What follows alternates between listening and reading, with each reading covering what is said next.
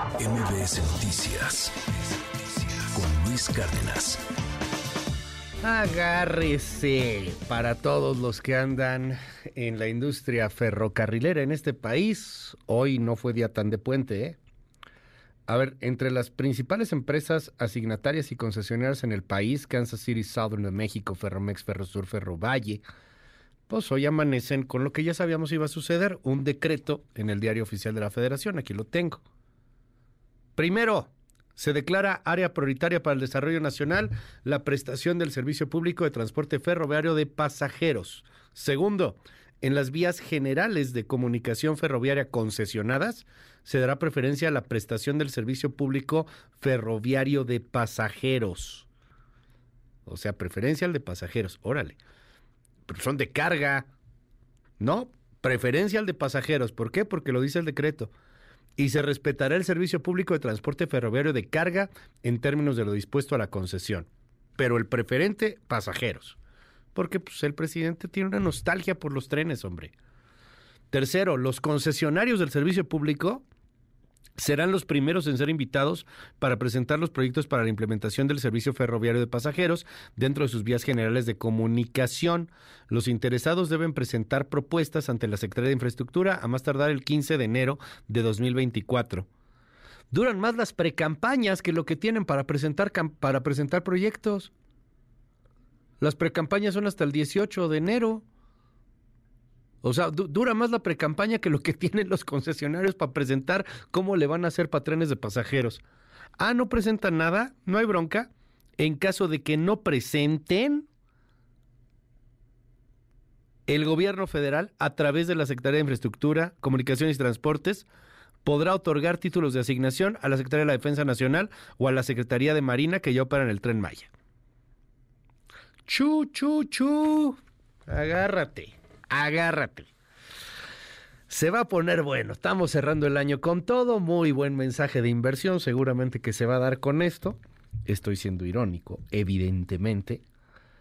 O sea, al cuarto para las doce, terminando el año, terminando el sexenio, con algunas concesiones recién integradas, este, y se da este anuncio, este decreto pues no es muy buena noticia para varios. Tengo en la línea al fundador de la consultora Spiral, él es Alberto Nolasco. Alberto, te aprecio que me tomes la comunicación. Buen día, ¿cómo estás? ¿Qué tal, Luis? ¿Cómo estás? Alfredo, no te preocupes. Perdóname, Alfredo. Perdóname, Alfredo. Perdóname, Alfredo. Este, te mando un abrazo, Alfredo, una disculpa. Oye, cuéntanos, este, ¿en qué consiste este asunto? Tienen, entiendo por lo que es el, el decreto, hasta el 15 de enero a los concesionarios para presentar proyectos que integren trenes de pasajeros. ¿Se puede hacer eso en, en las vías que hay o cómo se está manejando esto?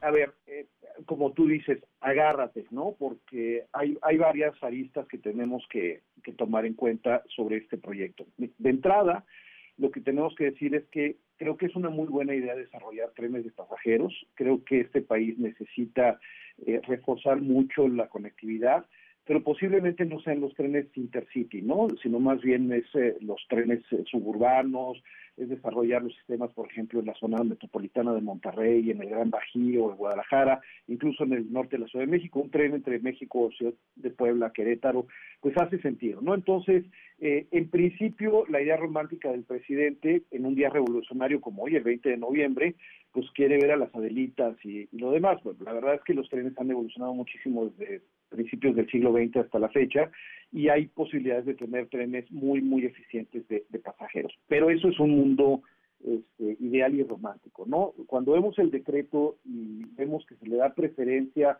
a los trenes de pasajeros sobre los trenes de carga, hay un problema, y hay un problema técnico, ¿no? Este, el problema técnico es que son tecnologías distintas, eh, por ejemplo, los trenes de pasajeros son mucho más ligeros, son más cortos, los trenes de carga pueden llevar cientos de vagones y miles eh, o millones de toneladas de carga, ¿no? Entonces, este, simplemente una vía para uno no funciona para la otra y hay que hacer adecuaciones. La segunda, hay un gran mito, los trenes de pasajeros no corren por las mismas líneas de los trenes de carga.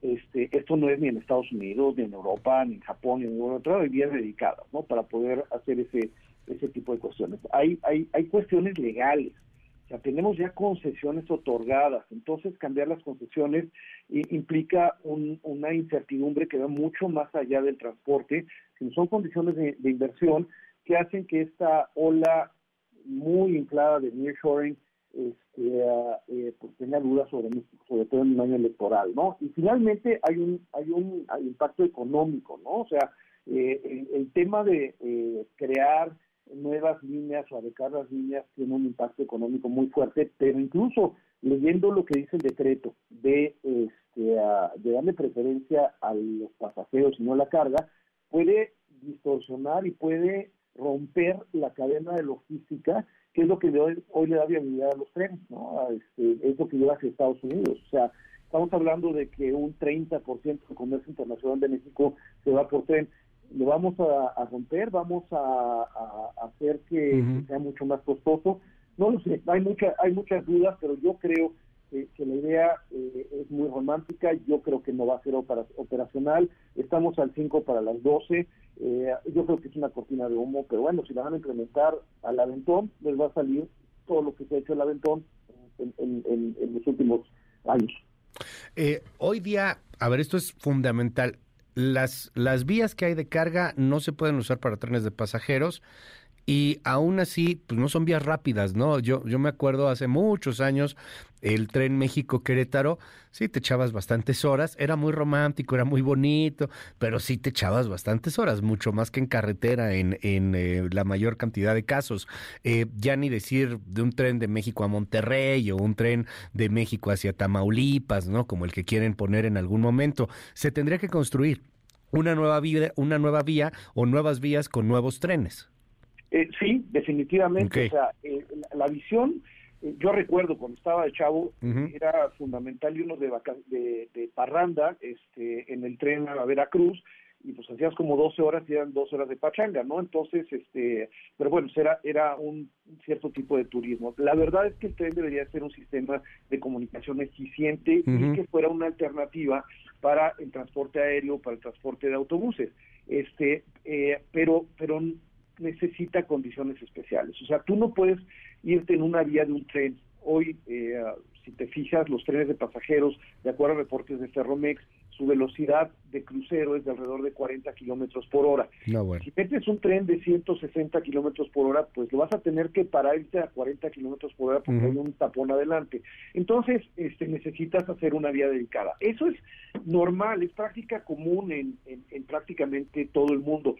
En México hay una o dos líneas de, ferrocarriles de pasajeros en Chepe, por ejemplo, pero es una línea más bien turística, no es una línea que, tiene algo de impacto social, pero tampoco es es fundamental. La, gente que vive en la Sierra Tarahumara de otra manera, pero pero hay que hacer una inversión altísima, hay que hacer una adecuación, hay que crear nuevas vías y hay que meter nuevos trenes, lo cual pues son buenas noticias para constructores como la que está en Ciudad Sagún, Francesa, Alstom, eh, o, los chinos, ¿no? Que pueden venir a construir esas líneas. No creo que los militares o los marinos.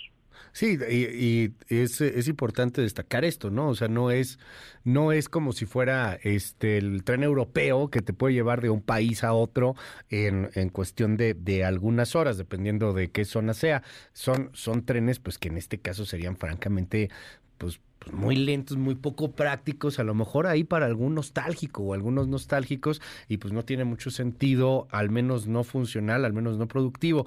Pero el decreto dice en su punto 3, pues si no me presentan propuestas, le otorgo la concesión a los militares. Y yo no sé si vamos a cerrar este bonito sexenio con militares tomando las vías del ferrocarril, Alfredo.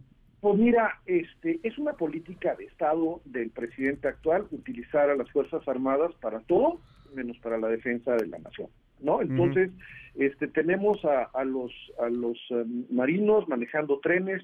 Yo me pregunto si saben manejar una corbeta, pero bueno, es otra historia, ¿no? Este eh, eh, y es peligroso, o sea, al final del día este país evolucionó para tener autoridades civiles y ser especialistas en en el manejo de distintos proyectos.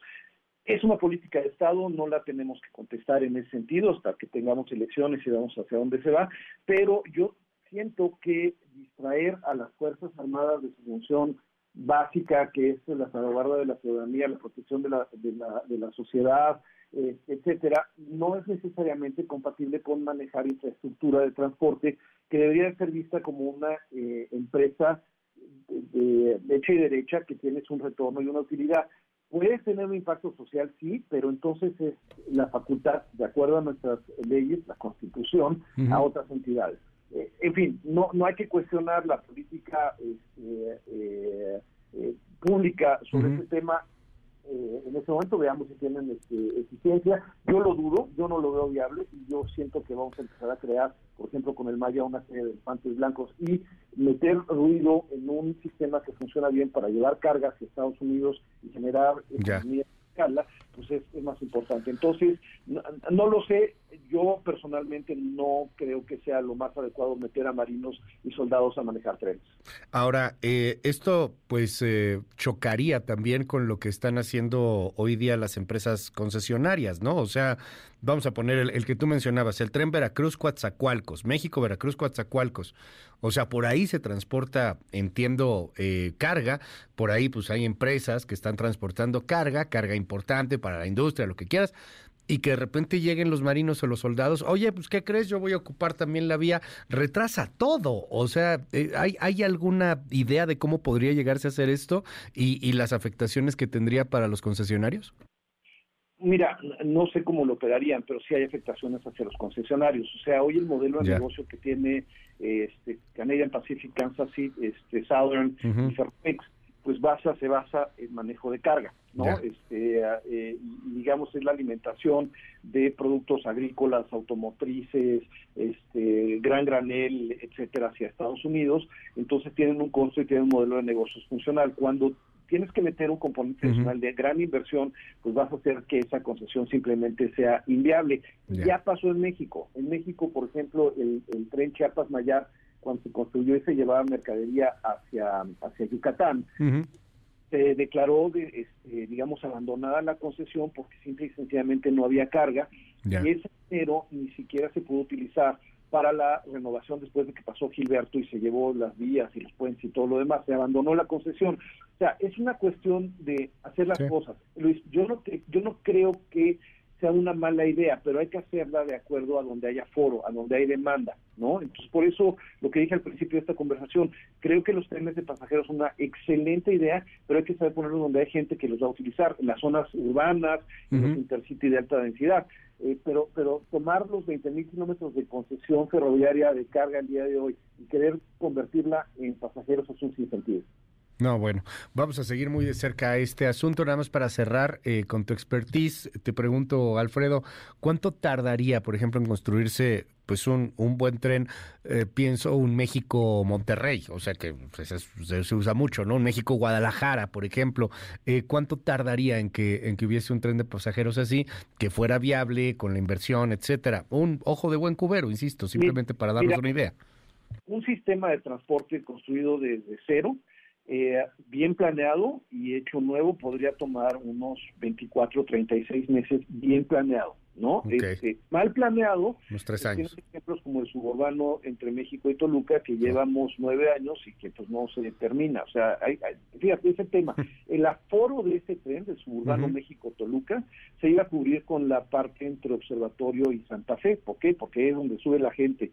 Tener hoy un tren que está funcionando para, para propaganda entre Sinacantepec y Lerma, pues es un trenecito eléctrico de juguete.